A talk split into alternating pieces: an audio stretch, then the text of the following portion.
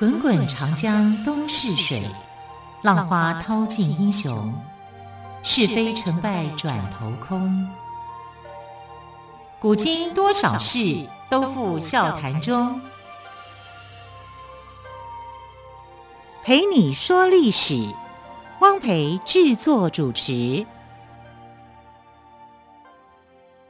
欢迎朋友们再次收听《陪你说历史》节目，我是汪培，很开心再次为朋友们邀请到历史专栏作家于远炫老师来跟朋友们说精彩的历史故事。老师好，主持人好，听众朋友大家好。老师，上个星期我们谈了中国的美男子，一连谈了五集。对，那么这个星期老师有什么呃内容要跟朋友们分享呢？在美男子里面最喜欢哪一个？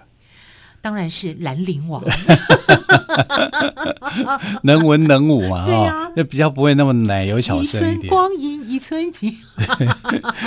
那么，哎，能文能武的这个美男子里面，独孤信也是其中一个。独孤信也是对哈。那我们现在接续来讲独孤信哈，知道他的遭遇以后，他的三个女儿都当了皇后嘛哈。那真正的呃，这个最有成就的一个小就是小女儿了，小女儿叫做独孤伽罗。啊，那独孤伽罗嫁给了隋文帝杨坚，不过当时嫁给他的时候还不是叫做隋文帝啊，啊，就是北周那时候的一个权臣啊，因为杨坚那个时候是这样子的。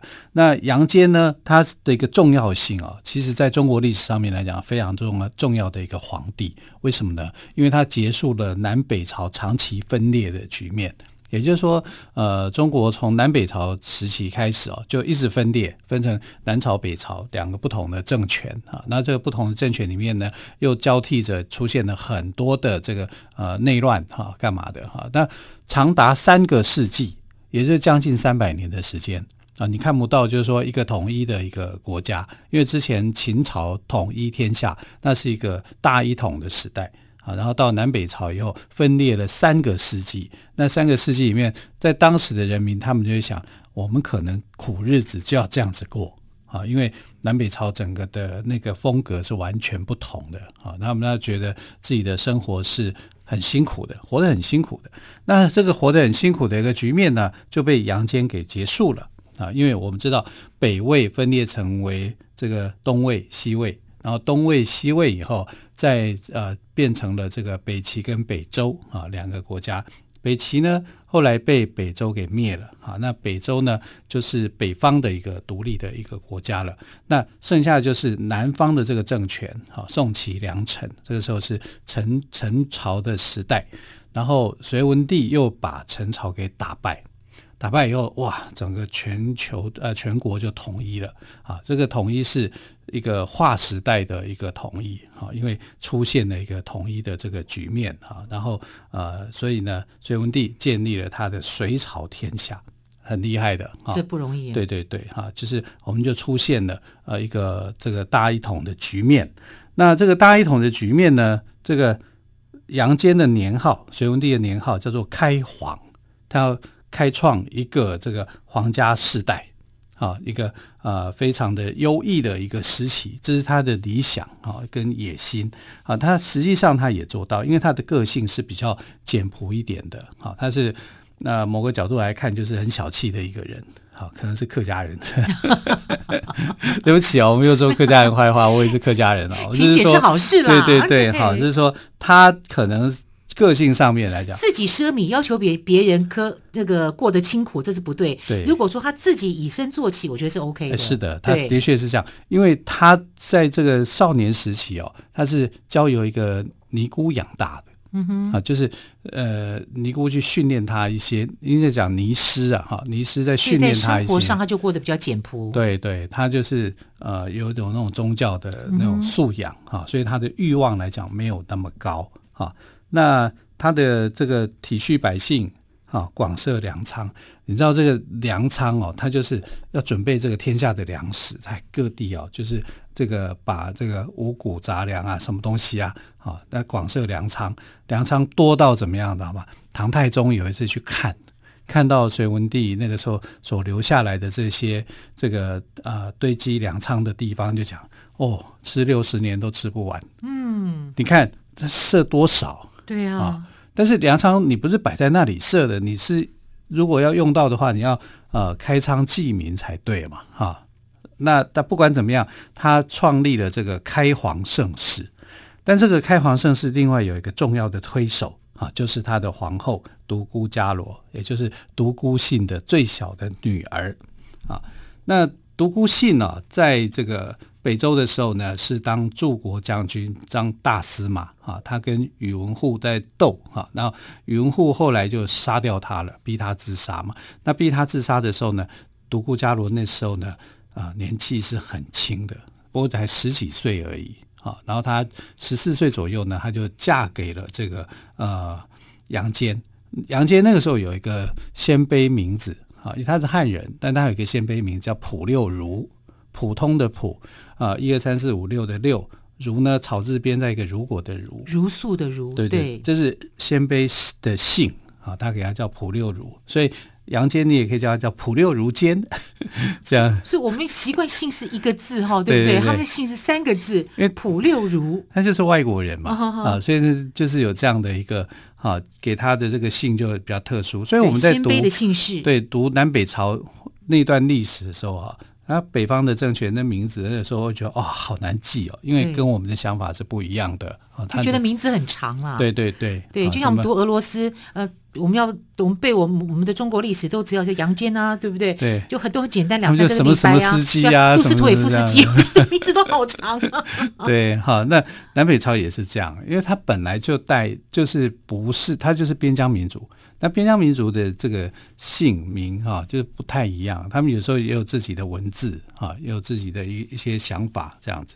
那不管怎么样啦，这个。普六如坚呢，后来变成了杨坚呢，就是变成了这个呃隋朝的。感谢他变变成了杨坚，我们背课本比较简单。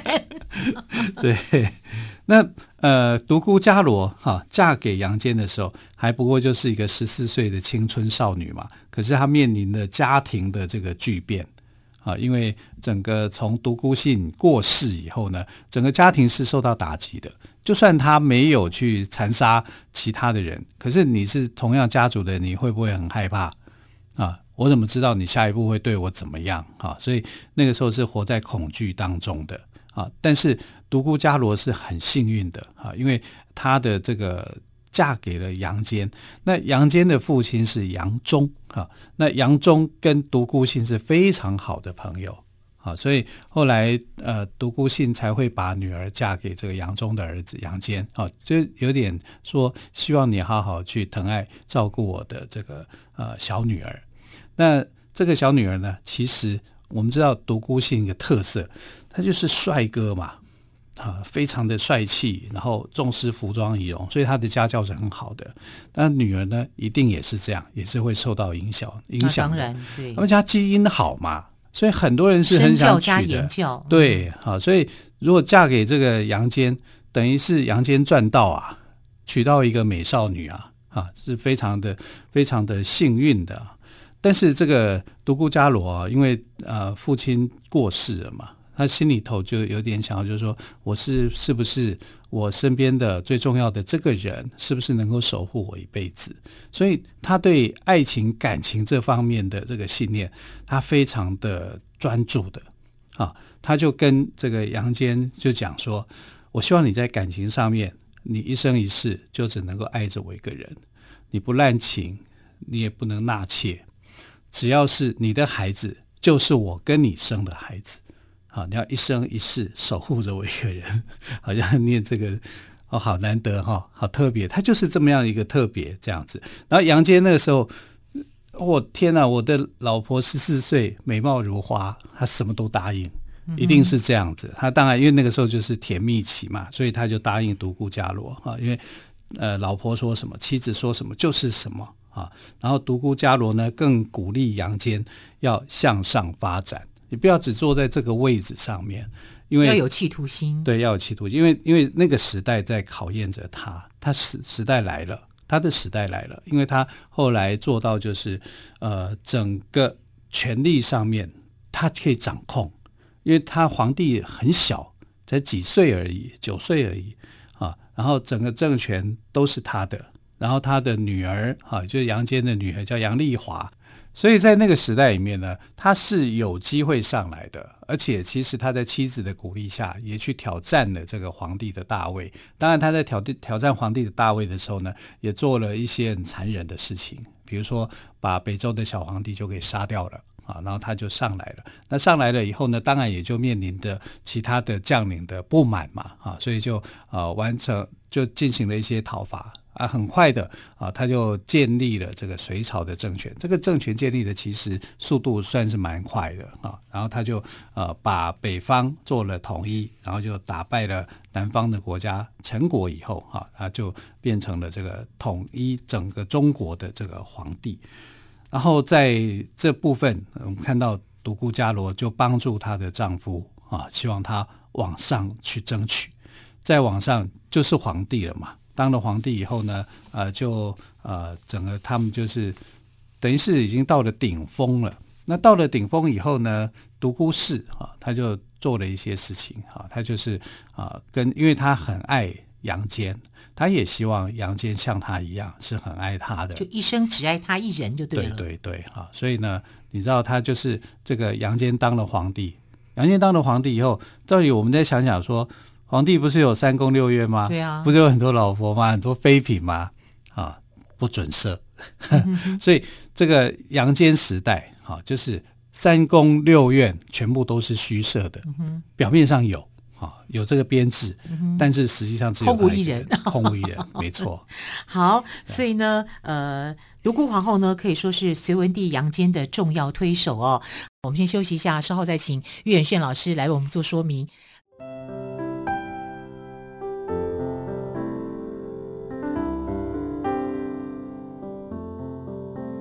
听见台北的声音，拥有颗热情的心，有爱与梦想的电台，台北广播 FM 九三点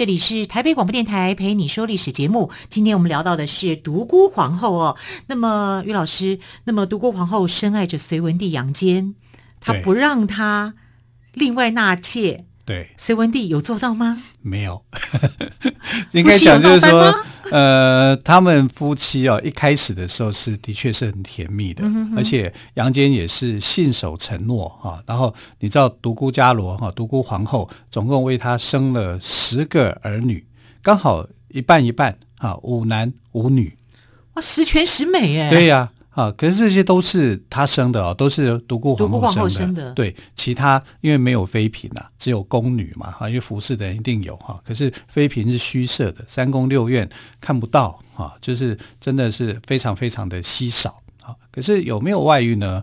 有啊，啊，因为总有宫女嘛。呃，那他在因为杨坚在当皇帝之前啊，他是掌握了北周的这个重要的。大政，那等到他篡位以后呢，其实就有一些大臣就不满。那其中有一个叫尉迟迥将军的哈，然后就起来反对他。那尉迟迥后来就被打败了，他的女儿就被冲到这个杨坚的后宫哈，当宫女哈，不是当妃嫔，是当宫女。那有一天呢，杨坚看到了这个有一个宫女，年轻的宫女，好漂亮啊，然后他就很喜欢，就跟他心动了，对，就心动了，就跟他的有了一夜情。因为皇帝要跟谁都可以的嘛，哈，后宫都是他的这样子，好，可是这个就犯了独孤皇后的大忌。你不是答应我一生只爱我一个人的吗？那你为什么跟这个宫女有来往来？哈，然后就因为这个宫女跟他发生了这样一段的关系跟感情，他把这个宫女当场打死，好可怕哦，就打死了。哈，后来他提的一个理由说，这个宫女是尉迟迥的女儿。尉迟迥是你的政治上的死对头，说不定他会对你有一些这个麻烦，他可能要报仇或干嘛的，啊，他就你你总要去编嘛。那实际上就是独孤伽罗的这个个性，啊，他容不下眼里容不下这一粒沙子。那皇帝杨坚知道以后，你知道他的那个想法是什么？他非常的难过啊，因为他可能也真的很爱这个呃独孤呃这个尉迟迥的女儿这个宫女，她可能真的很漂亮。然后他就他会觉得他自己害死他了吗？对对，所以他就后来就骑着马自己跑出宫去，往后面就疯狂了啊！不知道为什么自己好像失去了一个想法，就啪啪跑啊！你要知道，这个那个时候的这个呃独孤皇后跟杨坚哦啊，他们在还没有发生这件事情的时候，感情真的很好啊，甚至是每天皇帝要去上班哈、啊，要去跟这个群臣开会的时候，他就是。轿子两一顶轿子，然后坐着两个人啊，然后就去送他啊，送他去办公，然后呃回来的时候再把他给接回来，两夫妻是一同上班，一起下班，是这样子的。啊，所以里面宫里面的人呢，就称呼他们，因为坐在同一个轿子里面嘛，嗯、所以就称他们叫二圣。哦，呃、二圣。两个皇两个圣上啦，就是这样子哈、嗯，就是说呃，皇帝跟皇后啊，两个是一对，是一起的，有皇帝就有皇后啊，他们是形影不离的啊，他也很享受这种感觉，可是他就没有办法，他认为这是背叛啊，你这个叫做外遇啊，那外遇的这个对象还是你的死对头的这个女儿啊，所以他拿这东西当做是他的借口，杨坚不能接受。不能接受以后，他就整个情绪上受到影响，他就骑着一匹马就往后宫就直直跑，然后不知道要跑去哪里。而且他所有的所有的大臣吓到，急死了，对，皇帝不见了，对啊，那就开始就追，就追上去，啊，就去慰问这个皇帝。然后皇帝说了一句哦，名震千古的话：“我当皇帝不得自由。”啊，这个“自由”这个两个字。就这样子来的，就这样子来的。隋文帝杨坚这么说的，所以中国人所说的自由，不是说人权上面的自由，而是感情上的自由。这样哈，就是隋文帝就就冒出这句话来。那后来呢，就是隋文帝旁边的这些。大臣啊，像高炯啊，谁啊，就去劝他啊，甚至还有人在背后就骂皇后说啊，这个是皇后的问题啊，干嘛的哈、反正就是呃，把他给劝回来。你皇帝，你就总不能在外面很久吧？又不是去打猎啊，那就把他给劝回来。然后皇后自己也觉得自己做错了啊，就跟他认错。因为总要有一方要先认错，不然真的没完没了啊、呃。然后你自己想想看，呃，一般百姓那是一那就是另外一种讨论的情形。你今天是一个皇帝，你说你有个一个三宫六院，谁不是这样子啊？那为什么为什么就是你你的隋文帝他就不可以有其他的这个妃嫔啊？所以独孤皇后在这里面说真的讲，研究历史来看他，所以就觉得说他做的过分。啊，因为这样的话会让这个隋文帝杨坚一直在压抑他的那种本能跟个性啊，所以呃，这个事件确实是影响很大。好，那呃，独孤皇后第一次大概就是认错了，觉得说我不该把这个宫女打死。可是我想他是为了要和谐哈，然后把这件事情给尽快的这个过去。那尽快过去以后，其实就是在教养自己的孩子啊。他的这个五个男孩当中，老大叫做杨勇啊，老二叫杨广。杨广其实比杨勇来的优秀，因为杨广那个时候呢，就是跟着父亲去打仗，攻打陈朝啊，陈朝是被他攻下来的哈。他有点像像谁呢？像后来的唐太宗李世民，因为唐太宗李世民他也是老二，然后这个呃杨广他也是老二啊，就是。排行里面是这样子的，所以你看这个隋呃隋朝的历史的时候，唐朝在修隋朝历史的时候，把杨广写得非常的坏，隋炀帝嘛，好，这个杨还是这个李世民给他的封号，杨是非常不好的封号，好，就给他这个隋炀帝的这个名称。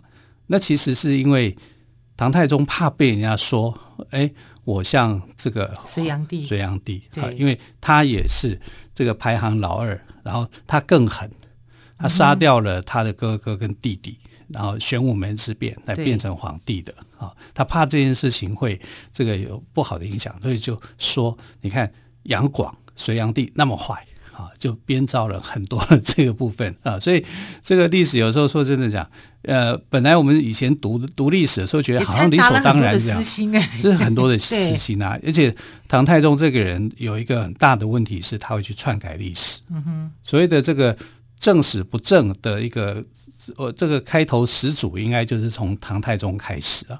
啊，他会去篡改历史啊，然后这个把一些所谓的实录哈做一些改变，要经过他审查才可以的哈。那所以呢，这个杨广是不是真的那么坏？那可能就是另外一个问题了哈。那我不提这个问题，我们就讲独孤皇后对他两个小孩观点不一样。他认为他的这个大儿子虽然立为太子，可是大儿子他不喜欢呢、啊。为什么呢？因为大儿子就很喜欢美女啊。啊，那他感情上面，他老老妈要求感情要忠贞，你只能有一个。嗯啊，可是杨广觉得我好多我好多好喜欢，很浪漫就。杨勇啊，杨勇觉得杨勇对。比较浪漫型的人，对对对，好，他就是不掩饰自己啦，然后他也喜欢钱，他他也喜欢这些呃欲望上奢华上的东西，他就完全不一样，他好像平民百姓。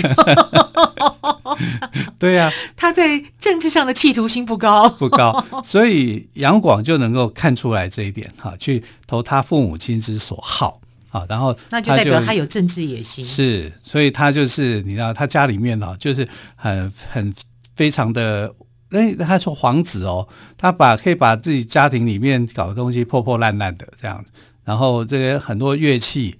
啊，又好像没有什么在用啊，都是就破破旧旧的，连宫女都破破旧旧的，都老老旧旧的啊，舍不得换人。其实这都是假象啊，他只是用这个假象去欺骗这个呃独孤皇后，所以独孤皇后呢，就有一点想说把二儿子、换上来，把大儿子给废掉，杨广对对，杨广把杨勇换掉，变成杨广，把杨勇换掉，对。啊啊，所以杨广是做了很多的这个方面的努力啊，去骗他妈妈，这样他妈妈果然被骗了，骗了以后就觉得说大儿子不好啊，大儿子好色，大儿子啊爱中喜欢奢华哈，跟他们那个呃父母的个性是完全不一样的。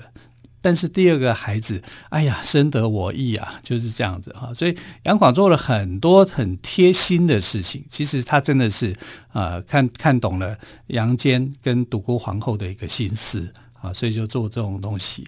但不管怎么样啦，我们来看这个独孤皇后，她还是很多。很很有可取的地方了哈。